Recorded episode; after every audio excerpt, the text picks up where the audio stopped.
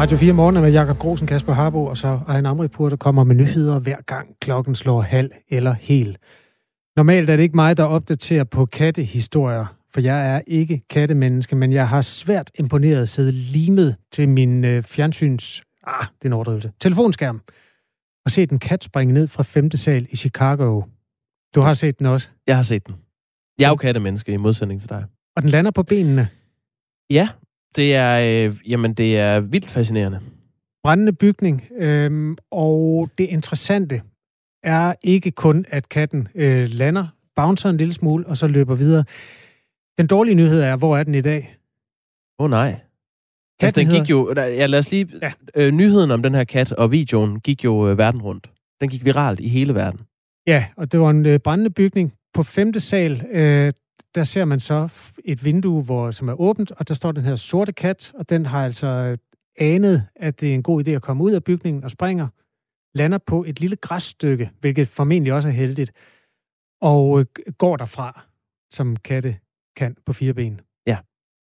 Den har ni liv. Hvor er den i dag? Det ved vi ikke. Det er det, der er det nye. Nå. Chicagos brandvæsen har skrevet Hennessy, The Flying Cat. Ingen ved, hvor den er.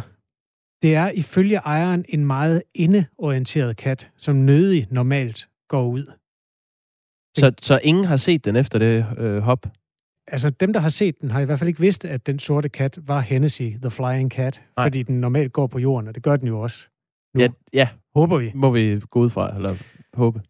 Så normalt, hvis det havde været en amerikansk radiostation, så havde man sikkert sagt, hvor man skulle gå hen, hvis man så en øh, sort kat. Men det kan næsten være lige meget, for vi har ingen lytter i Chicago. Men hvis du hører det her som podcast, eventuelt har taget det med på en øh, ferierejse, når den tid kommer en gang 2022 eller sådan noget, og du ser en sort kat, så er der en lille smule øh, risiko, chance for, at det er Hennessy. Og så må du lige tage action til den tid. Det var øh, sidste nyt. Ikke godt nyt, øh, for der er intet nyt lige nu. Nej, og det er altså det er en sag, der øh, udspillede sig i sidste uge, men øh, trækker trådet frem til i dag, hvor vi ikke ved noget nyt. To minutter over, eller øh, syv minutter over syv er klokken. Undskyld, ja. det var sådan en, den, hvad skal man sige, bløde indflydning til en dag, hvor der ellers er masser af alvorlige nyheder i pipeline. Ja. Vi en skal af dem kommer nu. videre til en nu nemlig. Ja. Øh, det handler om det, der udspiller sig ved Gazastriben, hvor israelske kampfly natten til i dag har bombarderet flere mål. Det fortæller beboere i enklaven til nyhedsbyrået AFP. Og det israelske forsvar bekræfter også oplysningerne om, altså, at der nu er bombet, at kampfly har bombet flere mål i Gazastriben. Det er en uge siden konflikten mellem Israel og militante palæstinenser blev optrappet, da Hamas affyrede raketter i retning mod Israel, og konflikten er jo eskaleret siden da. Dan Gelvan er dansk jøde, bosiddende i Ramat, har Sharon, som er en forstad til Tel Aviv og har boet i øh, Israel siden 1982. Godmorgen. Godmorgen. Du har været i beskyttelsesrum seks gange den sidste uge. Hvor er du lige nu? I lige øjeblikket sidder jeg hjemme øh, her lige nord for Tel Aviv. Øh, og ja, vi har været i beskyttelsesrum siden sidste tirsdag. Øh, en 5-6 gange. Øh, siden 1990 er alle hjem i Israel og alle boliger i Israel bygget med beskyttelsesrum. Øhm, og nu da jeg bor omkring 70 km fra Gaza, så er vi blevet beskudt 5-6 gange. Øh, nede omkring Gaza-grænsen tror jeg, de har været beskyttelsesrum et sted med 50, 60 eller 70 gange siden sidste tirsdag. Hvordan har du det? Hvordan er det for dig? Hvordan er dit, dit sind, din sindstilstand lige nu? Ja, det er jo altså meget skræmmende, fordi alarmerne begynder, og så har man, øh, fordi vi er 70 km væk, så har vi øh, 90 sekunder til at komme i beskyttelsesrummet. Øh, 70 øh, km, det er ligesom fra Næstved til København. Øhm, og, så vi har 90 øh, sekunder. Det er meget skræmmende. Hvis man er udendørs for eksempel, bliver man nødt til at lægge sig på, på vejen og bare beskytte sit hoved. Øh, så det er meget, meget øh, anstrammende. Nu har jeg ingen små børn, men jeg kan bare forestille mig folk, der skal have 3-4 børn med i beskyttelsesrummet, mm. øh, og kun har 90 eller 60 sekunder til det. Det er, det er meget skræmmende. Og det er ikke noget, vi er vant til. Jeg kan lige fortælle øh, folk, der ikke er sådan helt opdateret på konflikten, at øh, i forhold til dødsfald, så blev der søndag dræbt 42 palæstinensere i luftangreb, altså på den side af grænsen. Det er det hed til højeste dødstal på en enkelt dag under den igangværende konflikt. Ifølge myndighederne fra hver side har 197 personer siden mandag mistet livet i Gazastriben, og så er der 10, der har mistet livet i Israel. Hvordan har du det, Dan Gelvan, når du hører om tabstal på den anden side, som jo er store? Ja, det er, det er jo forfærdeligt, øh, og det er hjerteskærende, at vi, vi sidder i beskyttelsesrum øh, og er i Gaza dør man. Det, det virker som noget, som man burde, der burde være en løsning på det. Det er ikke, fordi der er en let løsning, for havde der været en let løsning, øh, så var det jo løst i 1948. Mm. Øh, men det er altså hjerteskærende, og, og så skal det altså lige siges, at de små dødstal i Israel, det er primært øh, på grund af vores Iron Dome øh, system, der skyder de fleste raketter ned. Der er blevet skudt mere end 3.000 raketter mod Israel, og der er faktisk ikke særlig mange af dem, der har ramt. Det er selvfølgelig en del af forklaringen på, at det, det udspiller sig forskelligt på de to sider af, ja. af hegnet.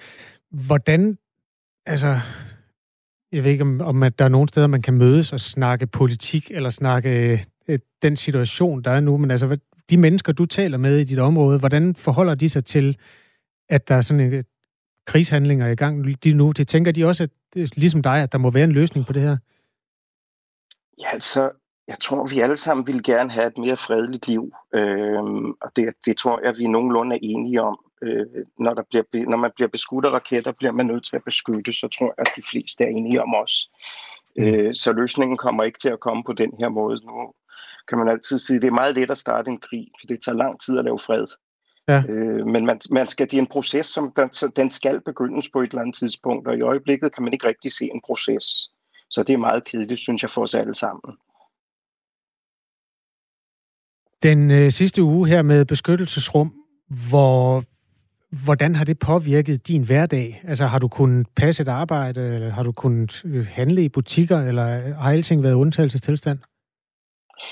Altså i onsdags lukkede jeg mit kontor og bad mine medarbejdere om at blive hjemme. Nu er vi jo blevet meget dygtige til at øh, arbejde hjemme i corona-perioden. Oh ja øhm, torsdag åbnede vi så kontoret igen. Det første, jeg gjorde om morgenen, var at se, at vi havde beskyttelsesrum, og der gik ikke lang tid før klokken to, så var der altså luftalarm, og så var vi nødt til hele kontoret at gå i, gå i beskyttelsesrum. Øh, jeg kan ikke sige, at folk har været særlig produktive, fordi hvis man ikke sover om natten, og nu skal du huske, at selvom der ikke har været luftalarm, så det, det at man ved, at der kan blive luftalarm om, og hver øjeblik, øh, gør, at man ikke er særlig godt koncentreret. Men vi, vi lever, og vi prøver at fortsætte med at leve. Øh, vi går i supermarkedet, øh, men jeg tror, at de fleste holder sig ret tæt hjemme på, øh, for ikke at skulle blive fanget midt på gaden, eller skulle gå i et øh, offentligt beskyttelsesrum. Tak fordi du var med, Dan Gelvan. Pas på dig selv. Ja, tusind tak, og jeg vil også lige sige, at jeg har også set uh, Hennessy-videoen. Så. Nå, okay, den er også noget til Israel, det er godt at høre. ja, det er den, ja. Den, så den er kommet hele verden rundt, ja. Ja, perfekt. Tak for øh, et, lille, et lille smil til sidst okay. i hvert fald. Ja, lige måde, tak ja. du. Dansk okay. jøde, god. Bosat, hej, hej, øh, bosat i Ramat HaSharon, som er en forstad til Tel Aviv, øh, er Dan Gelvan her, altså og mand med internet, som det fremgik til sidst. Der øh, kommer nogle øh, sms'er, Kasper, jeg synes, vi skal tage dem. Øh, Mariem skriver, fred bliver det nok aldrig, så længe verdens ledere tager parti og er på Israels side. Så er der en, der skriver her, øhm, der er grund til, at den palæstinensiske befolkning angriber Israel. Hvis man følger med i forløbet, så kan man tydeligt se, at det er Israel, der går ind i palæstinensiske boliger og torturerer dem, hvorfor de så bliver smidt ud af deres egen bolig. Israel har USA og Danmark bag sig, og derfor kan de tillade sig alt. Ingen danske medier tør dele sandheden. Der er også øhm, øh, Ulrik Detlef Hundfjørd Jørgensen, som holder til på Nordfyn, der skriver, på at få fat i en fra Gazastriben, hvor der ingen luftalarmer og ingen beskyttelsesrum er, skriver Ulrik. Og tak for tippet. Det kan vi sagtens arbejde videre med. Meget gerne uh, tale med nogen på den side også. Ja, Det er ikke det sidste, vi har haft om, øh, om den situation, der er ved Gaza. Går ud fra. Klokken er lige nu 14 minutter over syv her i Danmark, og vi skal hjem igen, nærmere til øh, Vejle Fjord.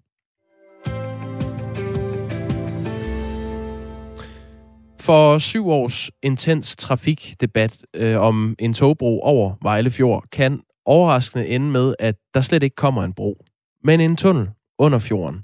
Det fremgår af de notater, som regeringen har givet til partierne bag det, der hedder Togfonden, samtidig med de igangværende forhandlinger om vej- og jernbaneprojekter de næste 15 år. Det skriver Danmarks Radio. Hvis regeringens støttepartier nikker ja til forslaget, så kan det betyde, at der skal etableres en ny jernbane under Vejle Fjord. Regningen løber op i 5,5 milliarder kroner, og løsningen er øh, på den måde dyrere end de broforslag, der er på bordet, og som der indtil nu har været talt mest om. Else Rønsholdt er husejer i øh, det, der hedder Daggård. Godmorgen til dig. Ja, godmorgen. Hvor ligger Daggård? Daggård, det ligger på strækningen mellem Vejle og Juelsminde på nordsiden af Vejle Fjord. Hvad vil det så betyde for dig og din øh, ejendom, hvis det bliver til en øh, togtunnel i stedet for en bro? Jamen, nu er det jo sådan, at vi har den holdning, at der skal slet ikke skal hverken være en togbro eller en tunnel øh, over og i forbindelse med Vejle Fjord. Men det, det betyder jo så, at min ejendom bliver ikke direkte berørt, men min mands fødehjem, som ligger lidt længere op i land, jamen den bliver så slettet helt fra overfladen. Så ja, vi er stadigvæk dybt berørt, for den ejes af en af vores sønner. Hvad havde I håbet på? Jamen, vi håber jo stadigvæk på, at det slet ikke bliver til noget, fordi vi synes, det er et rigtig dårligt projekt, og, og tidsbesparelsen i forbindelse med den forbindelse over Vejle Fjord, den er så lille, så vi kan ikke forstå, at det kan betyde så meget, og man skal have så store omkostninger for det. Vi synes, man skulle vælge noget helt andet, for eksempel en, en, en forbindelse, som går mere på tværs af Danmark, ja, måske fra, fra Sjælland eller fra Fyn til, til Aarhus. Else Rønsholdt, når folk diskuterer den der timeplan, så er det samme argument hele vejen rundt, at lige præcis her, hvor jeg bor, der vil man kun kunne spare to eller fire eller seks minutter for en eller anden stor investering. Men det er jo hele humlen i sagen, at hvis man skal anlægge en skarp og ny og effektiv jernbane, så er man nødt til at lægge nye linjer øh, rigtig mange steder. Er det ikke en sag, der er værd at støtte, synes du? Nej, det synes jeg ikke, fordi at der er heller ikke alle borgere, som kan komme til at benytte den nye toglinje. Så derfor så synes jeg ikke, det er en sag, der er værd at støtte. For hvis det skal være noget, man skal støtte, så skal det være sådan, at alle kan komme med. For eksempel Vejle, de bliver jo fuldstændig fraskåret fra den nye linje der. Mm. Ja, altså forbindelsen over øh, Vejle Fjord vil spare passagererne for cirka 8 minutter. Øhm, synes du Nej, det? ikke, efter, ikke i forhold til den nye øh, togplan. Der så er det maks 6 minutter, man sparer.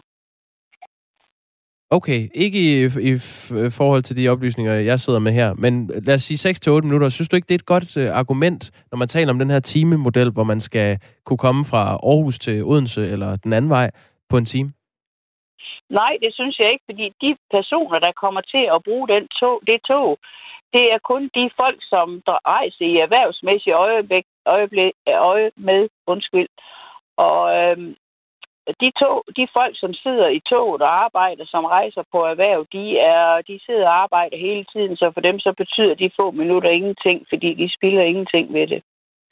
I syv år har man øh, debatteret, syv lange år, om en øh, togbro over Vejlefjord øh, skulle være løsningen. Og øh, nu kan det så ende med, at det bliver en tunnel under fjorden i, øh, i stedet for. Det er jo bedre for miljøet, det er bedre for naturen. Øh, på det personlige plan for dig, Else Rønsholdt, øh, som altså bor i, i Daggård, eller ejer et hus i Daggård, der betyder det, at din ejendom slipper for at blive øh, eksproprieret. Øh, hvad, hvorfor er det alligevel, du ikke er glad for den her nyhed om, at det bliver en togtunnel? Måske. Det er i hvert fald det, man forhandler om lige nu. Jamen, det kan da godt være, at det er bedre for miljøet, men så tænk på den lange, lange, lange byggeperiode, der bliver hvilke gener og hvilke støj og hvilke, hvilken stor trafik det bliver på begge sider af fjorden, hvor der trods alt er en status quo-fredning på vores side og også en fredning på den anden side. De fredninger, de bliver jo berørt af frygtelig meget støj og frygtelig meget trafik og mange mennesker, og ja, der bliver rigtig mange gener i forbindelse med det. Tak fordi du var med her, Else Rønsholdt. Tak. Altså husejer i øh, Daggård som ligger lige omkring Vejle Fjord. Og det er jo altså en øh, strækning, der skal forbinde de fire store byer, Aalborg, Aarhus, Odense, København, i en øh, såkaldt timemodel, altså hvor der er en time fra den ene store by til den anden. Og øhm, den, ja, den der togfondsdiskussion har jo, som du er inde på, Jacob, været i syv år, men den gør sig gældende hele vejen langs strækningen, at det vil have enorme øh, omkostninger og konsekvenser for de mennesker, der bor der. Og for nogens vedkommende har det allerede store omkostninger, fordi at øh, nogle af linjeføringerne går forbi deres grunde.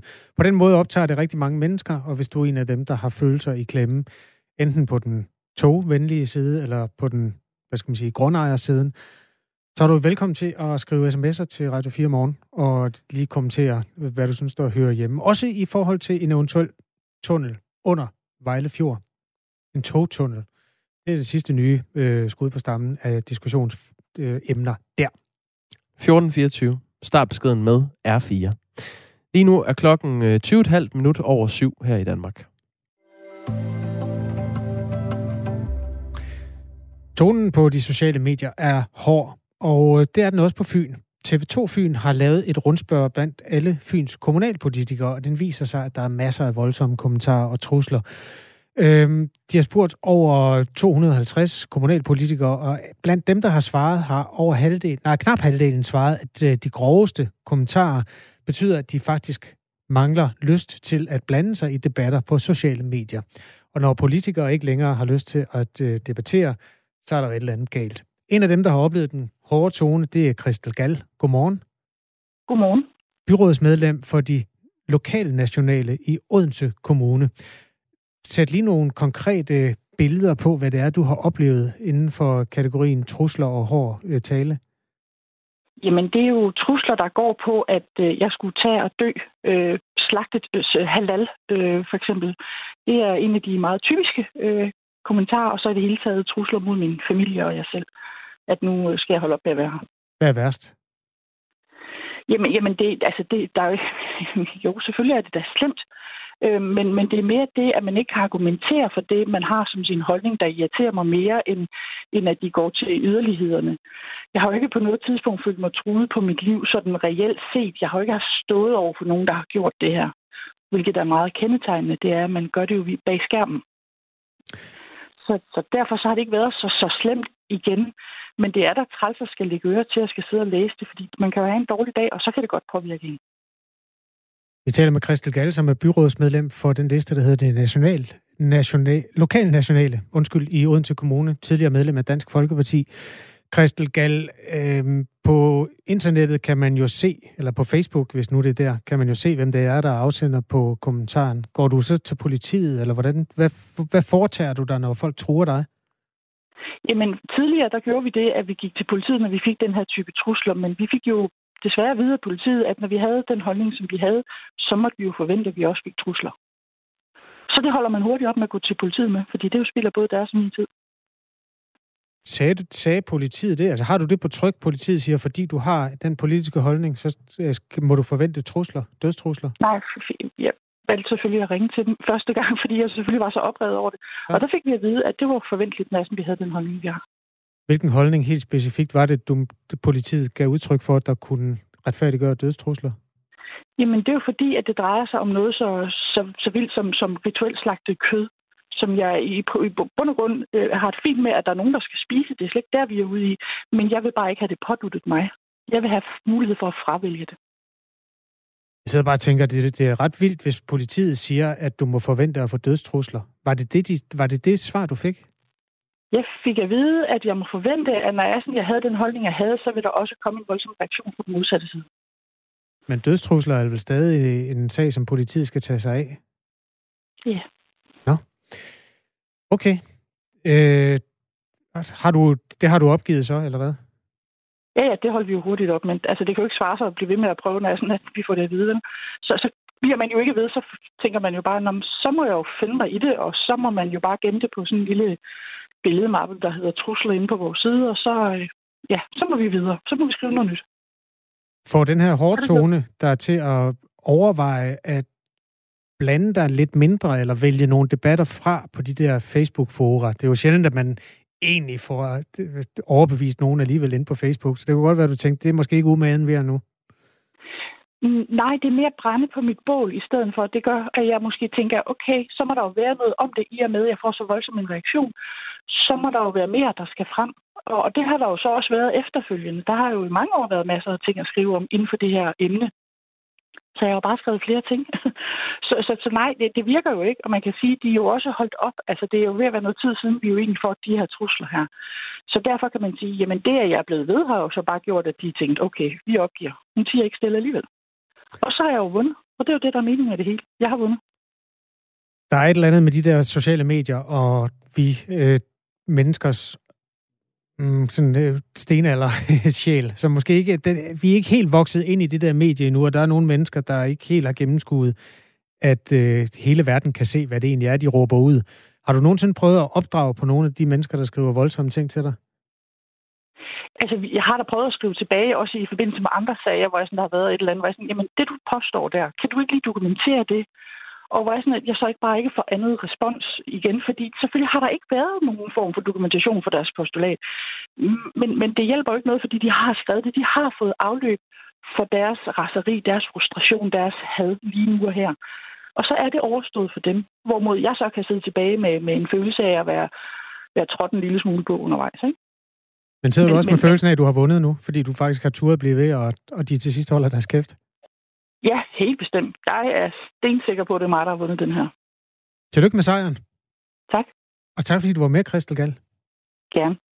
Byrådsmedlem for de nationale, nej, nu siger jeg det igen, de lokal nationale, undskyld, i Odense Kommune.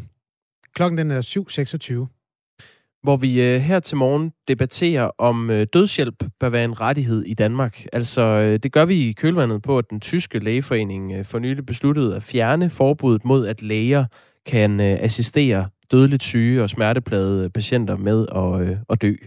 Den her udvikling har fået etisk råd til at tage en intern drøftelse af, øh, i hvert fald lige om lidt, om hvor, øh, hvor rådet står i forhold til aktiv dødshjælp og assisteret selvmord, om det bør være en rettighed i Danmark. Øh, jeg har let op til dagens udsendelse efter en person, som ønsker hjælp til at dø. Altså en, som står i den her situation, og øh, kunne have lyst til at fortælle om det i radioen. Og jeg har øh, talt med nogen, blandt andet en kvinde, som lider af Alzheimers øh, sygdom. Hun er altså begyndende dement, og hun vil gerne have lov til at få hjælp til at dø, når hun får det værre. Øh, for det ved hun, at hun kommer til at få.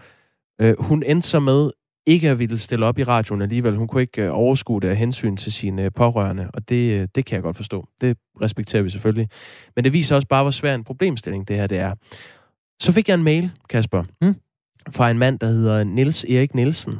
Og han har givet mig lov til at læse op i radioen, hvad han skrev til mig. Øhm, jeg synes, den ret fint beskriver, hvad det er, der er på spil i den her debat.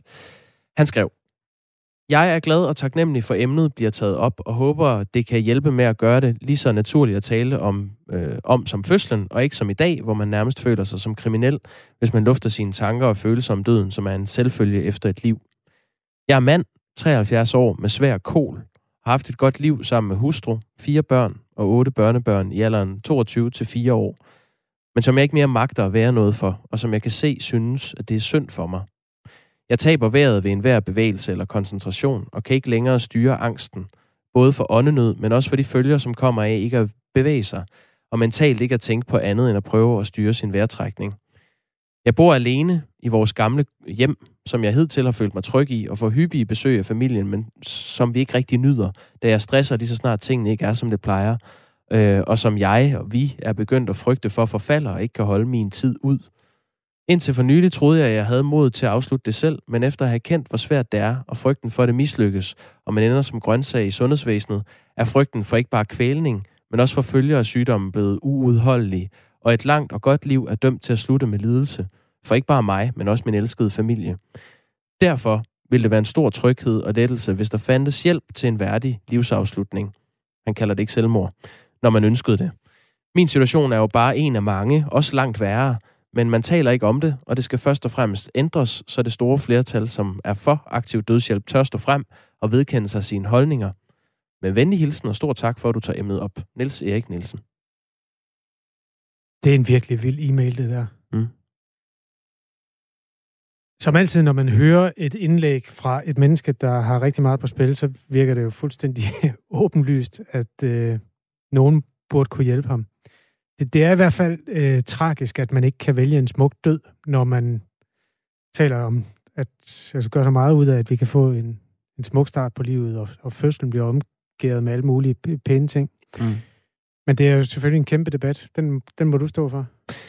Jeg tager den på den anden side af de nyheder, der kommer nu. Vi taler med en, en modstander og en fortaler for aktiv dødshjælp. Nu er klokken halv otte.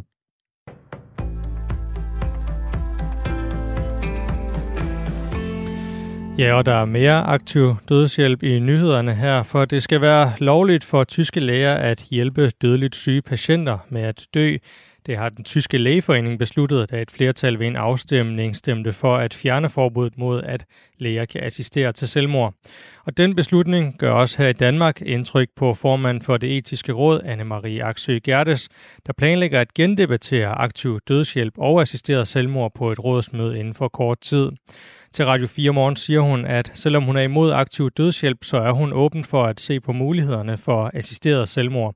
Der er nemlig stor forskel. For mig er der altså også stor forskel på, om det er en læge, der ligesom giver en dødsprøjte, så det er aktiv dødshjælp, øh, som jeg ikke går ind for. Men hvis det er sådan, at øh, man kan sige, at det er patienten selv, der varetager handlingen, hvor at øh, lægen på den måde øh, blot tilvejebringer medicin, hvis man kan sige det sådan, så er jeg åben for at se, om det kan være noget og en mulighed for, for de patienter, som ikke kan hjælpes i dag.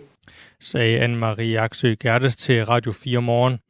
Mens det etiske råd, lægeforeningen og de fleste medlemmer af Folketinget hidtil har været imod aktiv dødshjælp, forholder det sig anderledes blandt befolkningen. En måling foretaget af Analyseinstituttet YouGov for Kristelig Dagblad i 2017 viser, at hele 72 procent af danskerne vil legalisere aktiv dødshjælp.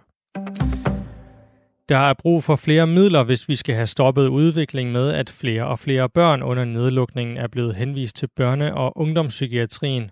Sådan lyder beskeden fra Børne- og Ungdoms- Ungdomspsykiatrisk Selskab, også kaldet BUP. På landsplan er antallet af henvisninger til, at, til udredning af børn og unge stede, fortæller Linda Hardesti Bremsen, der er formand for BUP og ledende overlæge i børne- og ungdomspsykiatrien i Region Nordjylland. Flere har belastningssymptomer efter nedlukningerne, som over tid kan føre til for eksempel angst, depression og spiseforstyrrelser. Derfor opfordrer BUB kommunerne til at lave et beredskab, så blandt andre lærere, pædagoger og sundhedsplejersker ved, hvor de kan få råd og støtte til, og, til at hjælpe eleverne nu, hvor skolerne er åbnet igen. Så tager vi et Kort nyhedsoverblik. Coronarestriktionerne tvinger nu efterårets World Pride Parade i København til at aflyse den store parade. Det oplyser arrangørerne. I stedet arrangeres flere mindre begivenheder under arrangementet, så der leves op til restriktionerne i samfundet. Den store Pride-scene erstattes af mindre arrangementer rundt i byen og livestreamede koncerter for 5.000 siddende gæster. USA's udenrigsminister Anthony Blinken landede i går aftes i København, og det er det første officielle besøg, en minister i præsident Joe Bidens regering aflægger i Danmark. Anthony Blinken har i dag flere møder i København med blandt andre statsminister Mette Frederiksen og udenrigsminister Jeppe Kofod. Og noget af det, der er på dagsordenen, er klima- og sikkerhedspolitik. Israelske kampfly bombarderede i nat flere mål i Gazastriben. Ifølge den israelske avis Haaretz var et af målene i det natlige angreb en bygning, der huser en efterretningstjeneste under ledelse af den militante Hamas-bevægelse. Siden konflikten mellem Israel og militante palæstinenser blev optrappet mandag for en uge siden, der, der undskyld, der, der kontrollerer øh, det er altså for en uge siden, øh, hvor mod, nu skal lige få det rigtigt, mod Hamas, der kontrollerer Gazastriben, øh, og som affyrede raketter mod Israel, har Israel svaret igen med luftangreb. Og så fik vi det også rigtigt. Og dermed et kig på vejr. Her til morgen er der dis eller tog mange steder, men det klarer efterhånden op med lidt sol og enkelte byer, som lokalt kan være med havl og torden. Temperatur mellem 12 og 16 grader.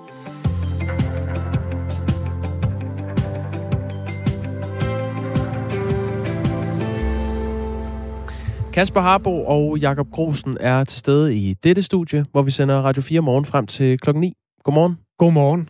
Øh, ja, og Ejne Amripur har nyhederne hver gang klokken slår helt eller halv. Man kan skrive ind til dette radioprogram ved at tage sin telefon og skrive en sms og sende den til 1424. Har vi fået noget? Ja, det har vi. Vi øh, havde historien om, at øh, man efter i syv lange år har debatteret, om der skal laves en togbro over Vejle Fjord, øh, nu taler mere om, hvorvidt man skal lave en tunnel under fjorden i stedet. Og øh, det gør man blandt andet for at spare sådan mellem 6 til 8 minutter øh, fra øh, på den strækning, der hedder Odense Aarhus. Og øh, Brian har skrevet til os. Godmorgen, drenge. Vedrørende toglinjen i Vejle, så tænker jeg, har vi virkelig fået så travlt i vores hverdag, at vi offrer, jeg ved ikke hvor mange penge, og samtidig øh, generer en masse mennesker for at spare sølle 6-8 minutter i vores liv. Det er som om, at hver gang der efterhånden er et stykke grønt i Danmark, så skal der bygges noget, så vi kan komme hurtigere frem eller bygge boliger. Tak for det altid super morgenprogram, og have en dejlig dag. Hilsen Brian. Tak for sms'en. Send til 1424. Nu er klokken 5 minutter over halv 8.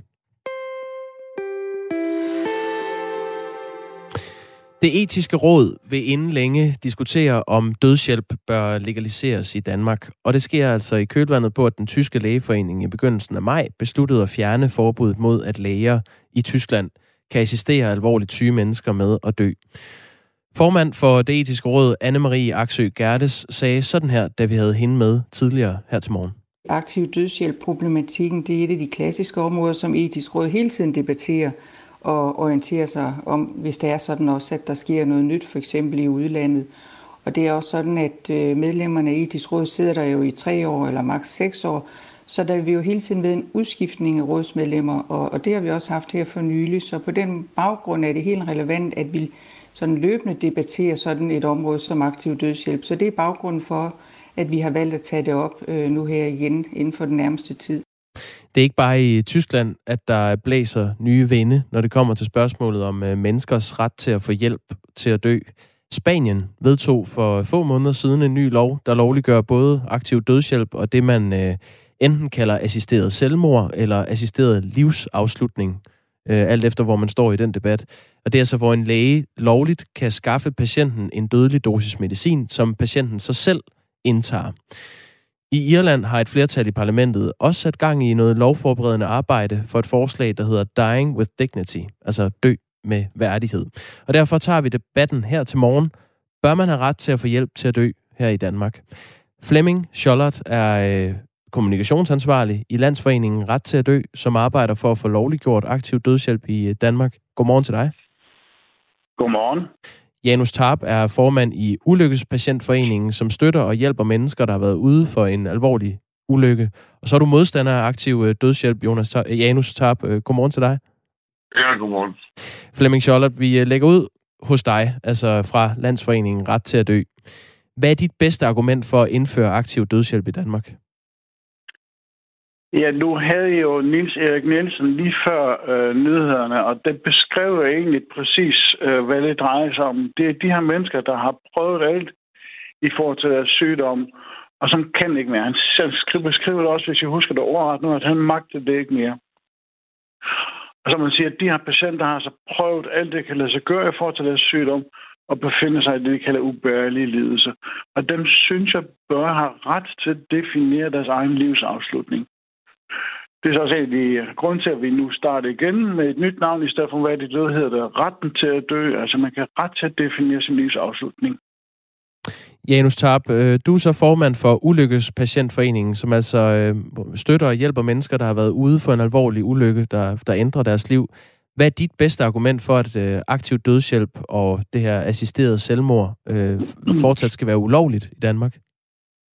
Men det er sådan set, at vi ved at åbne op for, at man kan hjælpe folk til at dø, også kommer til at tage en beslutning om, hvilket liv er værd at leve, og hvilket liv er ikke værd at leve. Og, øh, og det er muligt, at man kan gøre det første gang i en meget, meget afgrænset, øh, altså en meget afgrænset målgruppe. Men jeg er bange for, at, øh, at man langsomt vil komme til at, at udvide den målgruppe, og dermed øh, værdisætte liv lavere og lavere. Altså der skal mindre og mindre lidelse til, før at man tænker, at det liv er ikke længere værd at leve, og derfor skal vi hjælpe folk af med det liv, som man fra samfundets side har vurderet ikke er værd at leve. Og det vil ramme Øh, måske ikke i første omgang, men meget kort tid efter vil det ramme øh, min øh, målgruppe, eksempelvis mennesker, der har været ude for en alvorlig ulykke og kommer til at, at være alvorligt funktionsnedsat af den grund. Der vil man måske fra samfundets side sige, det er værd, det liv er ikke værd at leve, og derfor vil de mennesker, øh, hvad hedder det, skulle kunne tilbydes øh, assisteret selvmord eller aktiv dødshjælp. Og det menneskesyn, den der mm. værdisætning, det har jeg ikke lyst til. Altså det er jo øh, i sidste ende øh, patientens egen beslutning, og det er jo ikke noget, man bare lige kan, kan bede om, og så får man lov til det. Øh, der er nogle øh, foranstaltninger, der skal gå noget tid, og man skal sige det til flere mennesker, og det skal både være mundtligt og skriftligt og, øh, og så videre i de lande, der, der har det. Øh, er det ikke trods alt bedre, at man kan få hjælp til det, end at man skal ud og øh, hoppe ud foran et tog, øh, eller man kan ende der, hvis man ønsker at dø? Jo, øh, det kan man sige. Altså, menneskerettighedsdomstolen har jo, øh, har jo bestemt, at, øh, at uh, selvmordsret er en, altså, det er en menneskeret, men uh, i og med, at andre skal hjælpe, så er du også inde i en, en helt anden situation, nemlig den situation, hvor, hvor der skal sættes nogle rammer op for, hvilket liv der er værd at leve, og hvilket ikke er at leve. Og det kan godt være, at man øh, hvad hedder det, synes, at den her ret til selvbestemmelse og afslutning af værdig, på en værdig måde, jamen det vil vi alle sammen gerne. Men det har bare nogle mere, mere overordnede og mere generelle principielle konsekvenser, som, som jeg synes ligger langt ud over, hvad, hvad man øh, kan, kan, hvad hedder det, øh, kan berettige, at den ikke mm. skal have lov at, at tage sit eget liv. Og det, øh, det kan godt være, at det lyder typisk og hårdt, men, øh, men jeg er simpelthen bange for de konsekvenser, den måde, vi ser på mennesker. Øh, og og det, det ved jeg også, man har diskuteret i de andre lande. Man har så valgt noget andet. Altså, vi er så i Danmark, og vi har den indstilling til, til liv, at øh, det skal afsluttes naturligt, øh, bortset fra de mennesker, som er meget tæt på døden, altså få timer eller få dage, hvor, øh, hvor man jo så kan give passiv dødshjælp. Og det synes jeg er en helt fin måde, vi, øh, vi gør det i dag. Og så skal vi jo gøre meget mere ud af palliativ behandling, end vi gør i dag. Fordi så tror jeg også, at ønsket om at komme abort, øh, det er noget mindre. Ja. Og så vil den diskussion øh, handle meget mere om, hvordan vi kan hjælpe folk ind, øh, ind, ind i døden øh, på en ordentlig måde, end at det handler om, at vi skal afslutte øh, livet. Flemming Schollert, det er meget mere frugtbart. Nu, nu øh, spørger jeg lige din, øh, din modpart i den her øh, lille debat, øh, Janus Tarp, Flemming Schollert, øh, som altså kommer fra den forening, der hedder Ret til at dø. Øh, Flemming Schollert, du er aktivistisk i den her sag. Øh, du hjælper faktisk syge danskere med at tage til Schweiz for at få hjælp til at dø, selvom det er ulovligt her i, i Danmark. Hvor mange har du ledsaget til døden i Schweiz? Ja, men jeg, det er under 50. Men jeg vil lige reflektere over Janus' øh, ord der. Ja, det skal du lov til. Det er en skæv drejning, som, som jeg har mødt i rigtig mange år, især da foreningen hedder En værdig død, og nu skal hedde Retten til at dø. Det er, at øh, den skæve drejning, det er, at man hele tiden snakker om, livet er værd at leve eller ej. Og det er slet ikke det, det handler om. Altså, det er en, det er en, det er en fejldrejning, som jeg også kan høre i Jernes' udsagn. Fordi det er aldrig spørgsmålet. Altså, og det vil der aldrig blive. Det er mere, at de her mennesker simpelthen ikke kan mere. Og når de så siger, nu kan jeg ikke mere, så synes jeg, at deres valg, deres beslutning skal respekteres. Og hvis man så siger, jamen altså, så forskydes den her grænse, det tror jeg så ikke på, fordi de her mennesker, de skal virkelig bede om det, og virkelig skulle kunne dokumentere, eller skal vi sige argumentere for, at jeg kan ikke mere, min lidelse de er så stærke, at nu kan jeg ikke mere. Så det med, at når man, så lemper man bare, fordi øh, du ikke er værd at leve, altså den, den bane, det spor, det kommer man slet i, og det, det gør man heller ikke for eksempel i Holland og Belgien, hvor det her er lovligt. Hvad siger du til det, Janus Tarp? Jeg synes ikke, at man kan stille det sådan op. Altså, det, det handler om, at hvis vi skal lave en lovgivning, som giver adgang til, at det enkelte menneske kan bestemme, om man ikke kan være, eller ens liv ikke er værd at leve. Jeg synes, det er lidt det samme, man siger, øh, men det kan være, at andre har en anden øh, tilgang til det. Så er det nogle andre, der er nødt til at sætte rammerne op for, øh, hvilket liv, som, som der kan afsluttes. Altså, hvilken lidelse er ubærlig, hvilken øh, situation er udsigtsløs, øh, øh, hvad hedder det, hvor, hvor, øh, hvor hvornår lider man nok. Øh, og, og det vil være andre mennesker, der skal kunne sætte de rammer. Og det er egentlig inden for nej, de nej, nej, undskyld, jeg afbryder.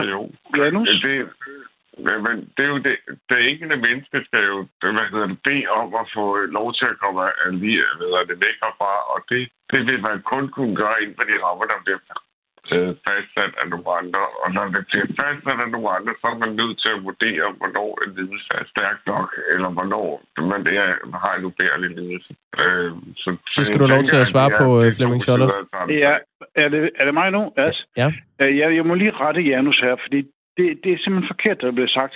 Der bliver ikke sat nogen rammer op i, hvor stærk lidelsen skal være det bliver sådan, og det gør man igen, som det gør man i Holland.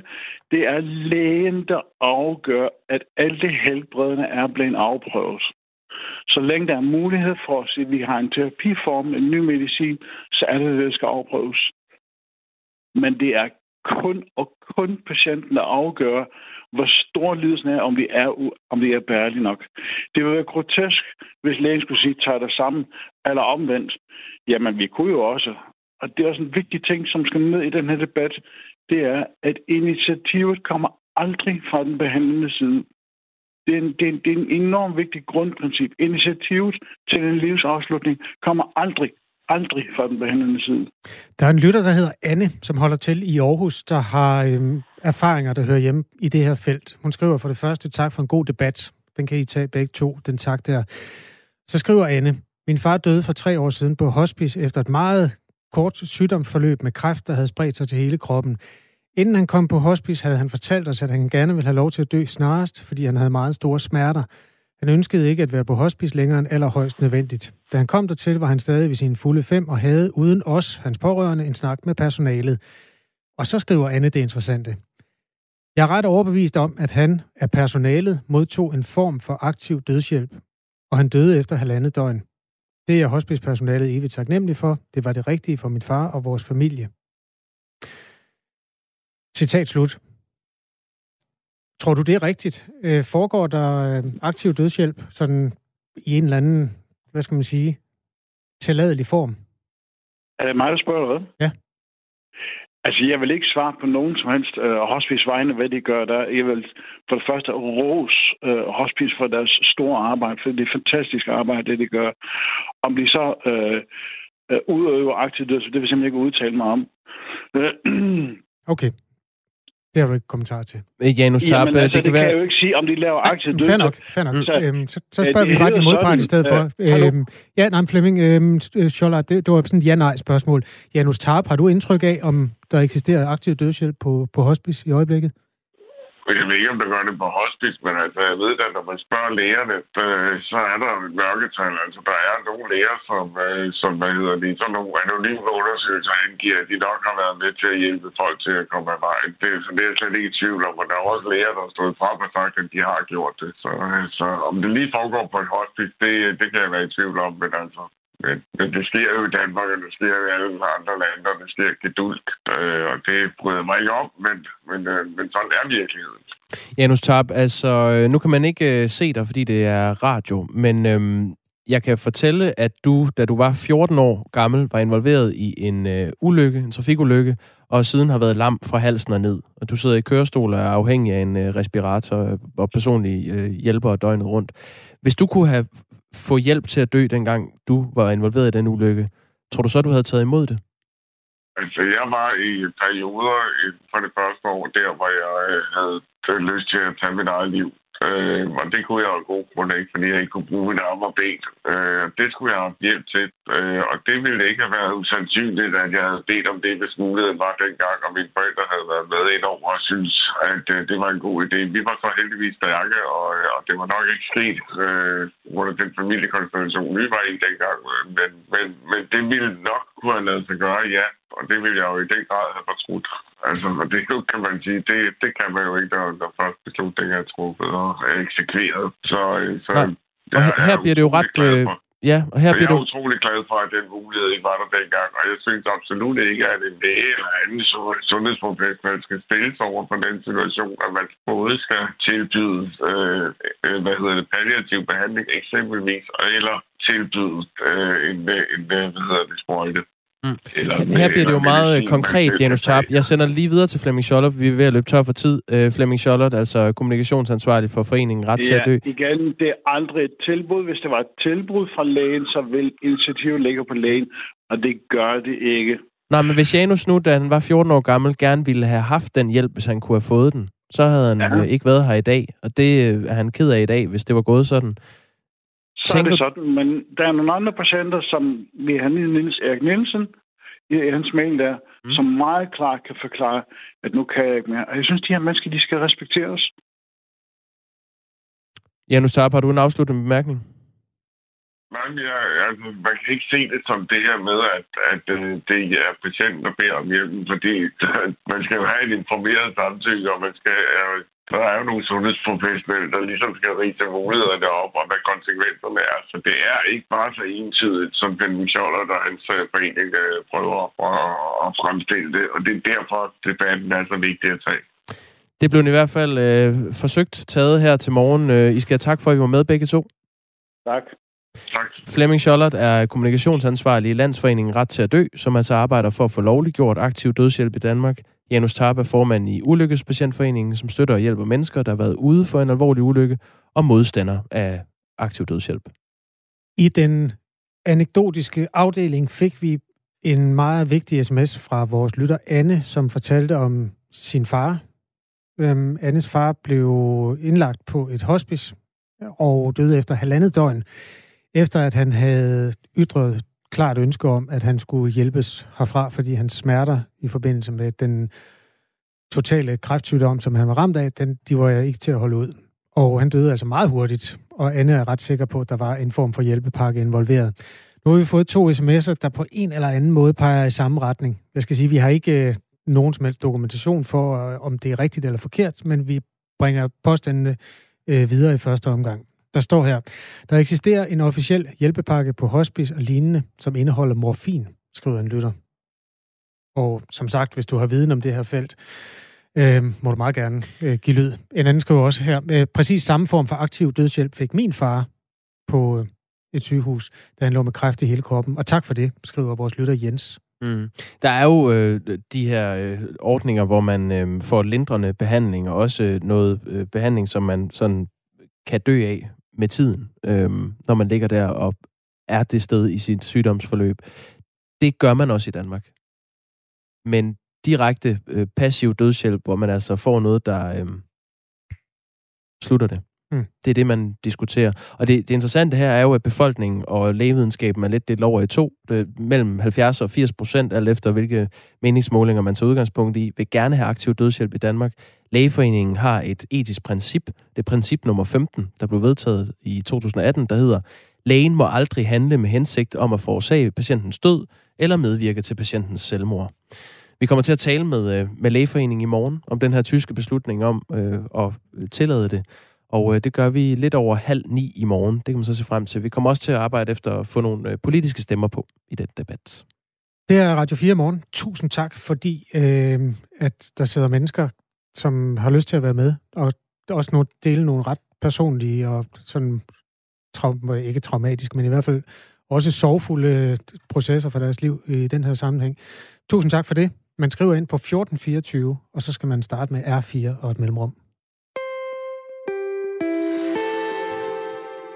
Nu vender vi os mod noget andet, der ikke uh, i den forstand er problemfrit, men som dog er mere uskyldigt. Det handler om Samsøs spritnye hurtigfærge.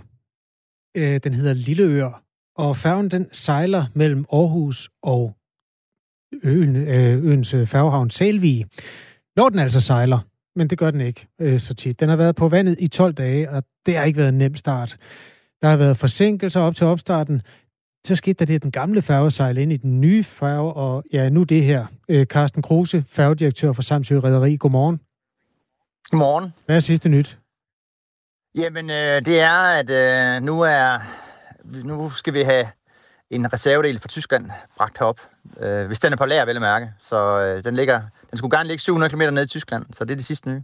Okay. Det vi øh, har fået oplyst om jeres fine nye hurtigfærge, er, at en spændeskive eller skrue har sat sig fast et eller andet sted ind i motoren. Er, er det rigtigt forstået? Ja. Ja, næsten. Det er, det er simpelthen, øh, da man bygger færgen, så er der nogle rør nede for vandet af, øh, som leder op til den her pumpe her, som er problemet, og så pumpen, det er den, der ligesom køler motoren. Og så er der sandsynligvis øh, blevet glemt en lille spændeskive et eller andet sted nede i de rør der.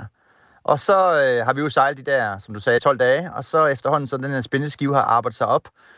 Og ved en slupt af den der kølevandspumpe der, der kører sådan nogle hjul meget, meget hurtigt rundt. Og det kan de ikke holde til, at der ligesom kommer, øh, der kommer skidt i systemet der.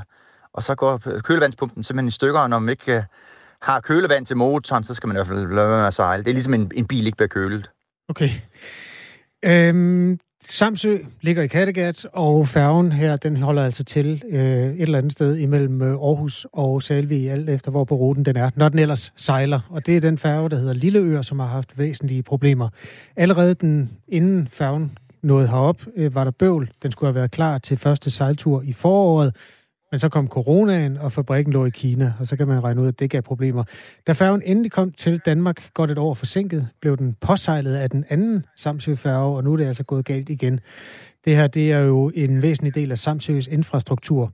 Hvad gør man så egentlig med alle de mennesker, der skal frem og tilbage mellem øh, fastlandet og Samsø? Jamen for eksempel helt konkret i går, der var der jo en af de store hjemrejser der for, for Kristi Himmelfartsdagen, og så fik vi simpelthen fordelt, øh, hvad det hedder, gæsterne, altså passagererne fra hurtigfærgen, fik vi fordelt ud over dagen, således at de kunne komme hjem med den, med vores ordinære færge, der sejlede til Hov. Så fik vi klart det på den måde. Men det er også godt fyldt, altså sådan i løbet af dagen.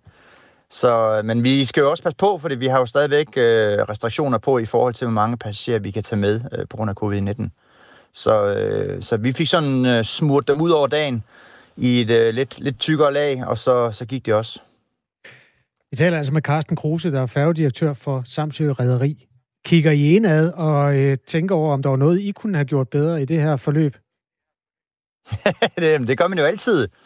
Og øh, jeg lover dig, næste gang jeg kører en hurtigfærge, så skal jeg nok få kigget alle rørene igennem, inden at vi øh, sætter den driften. Altså, den er jo blevet testet både i Kina og også øh, dengang den kom hjem til, og der var ikke noget, der indikerede, at der skulle ligge en lille mikroskopisk spændeskive ned i et eller andet rør, som er efter 12 dage bliver suget op i, øh, i pumpen der i hvert fald. Men øh, nu skal vi nok få kigget det hele igennem her, inden at vi sætter den i drift igen, så vi er sikre på, at det ikke sker igen i hvert fald. Står du på færgen nu?